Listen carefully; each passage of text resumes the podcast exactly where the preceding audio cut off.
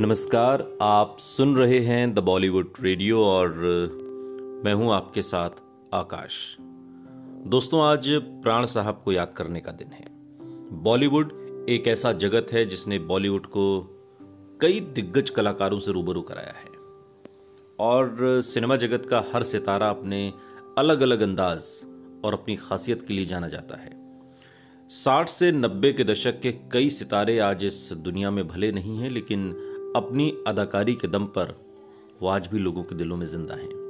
और इन्हीं में से एक दिग्गज कलाकार हैं प्राण।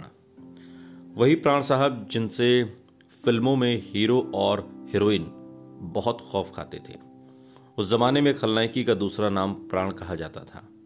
उनके किरदारों का खौफ इतना था कि लोगों ने अपने बच्चों का नाम प्राण रखना छोड़ दिया था।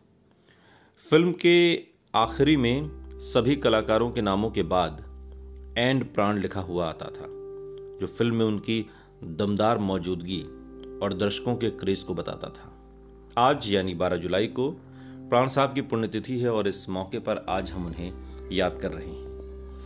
बरखुरदार, ये शब्द सुनते ही सबसे पहले प्राण साहब की याद आती है। प्राण साहब का जन्म 12 जनवरी साल 1920 को दिल्ली में हुआ था। उनके पिता केवल कृष्ण सिकंद सिविल इंजीनियर थे, प्राण साहब के तीन भाई और तीन बहनें थीं।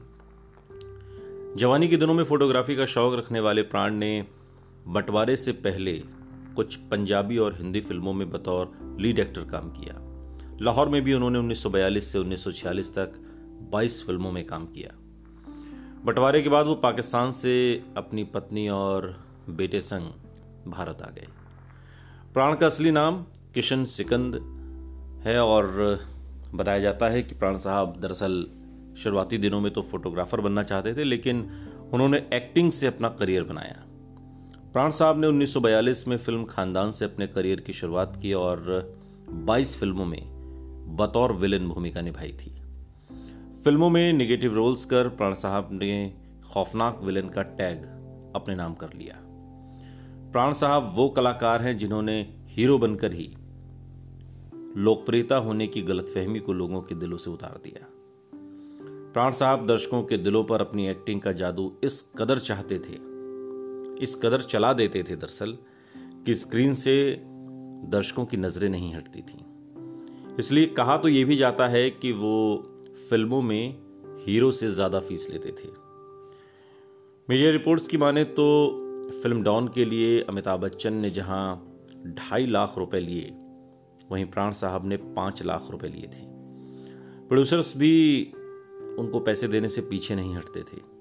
उन्होंने अपने करियर में मधुमती, देवदास दिल दिया दर्द लिया डॉन, जंजीर, मुनीम जी, अमरदीप, मजबूर, दोस्ताना, नसीब, कालिया, अमर अकबर, एंथनी जैसी शानदार फ़िल्में की। प्राण साहब को तीन बार फ़िल्म फेयर सर्वश्रेष्ठ सहायक अभिनेता का पुरस्कार मिला। उन्नीस सौ सत्तानवे में उन्हें Filmfare lifetime achievement के खिताब से नवाजा गया। प्राण साहब को हिंदी सिनेमा में उनके योगदान के लिए 2001 में भारत सरकार ने पद्म भूषण के साथ सम्मानित किया। इसके साथ ही उन्हें दादा साहब फाल्के अवार्ड भी मिला। प्राण साहब ने तकरीबन 350 से अधिक फ़िल्मों में काम किया। कांपते पैरों की वजह से वो उन्नीस सौ सत्तानवे से व्हील चेयर पर अपना जीवन गुजार रहे थे।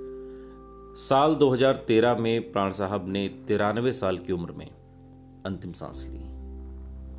सुनते रहिए द बॉलीवुड रेडियो। सुनता है सारा इंडिया।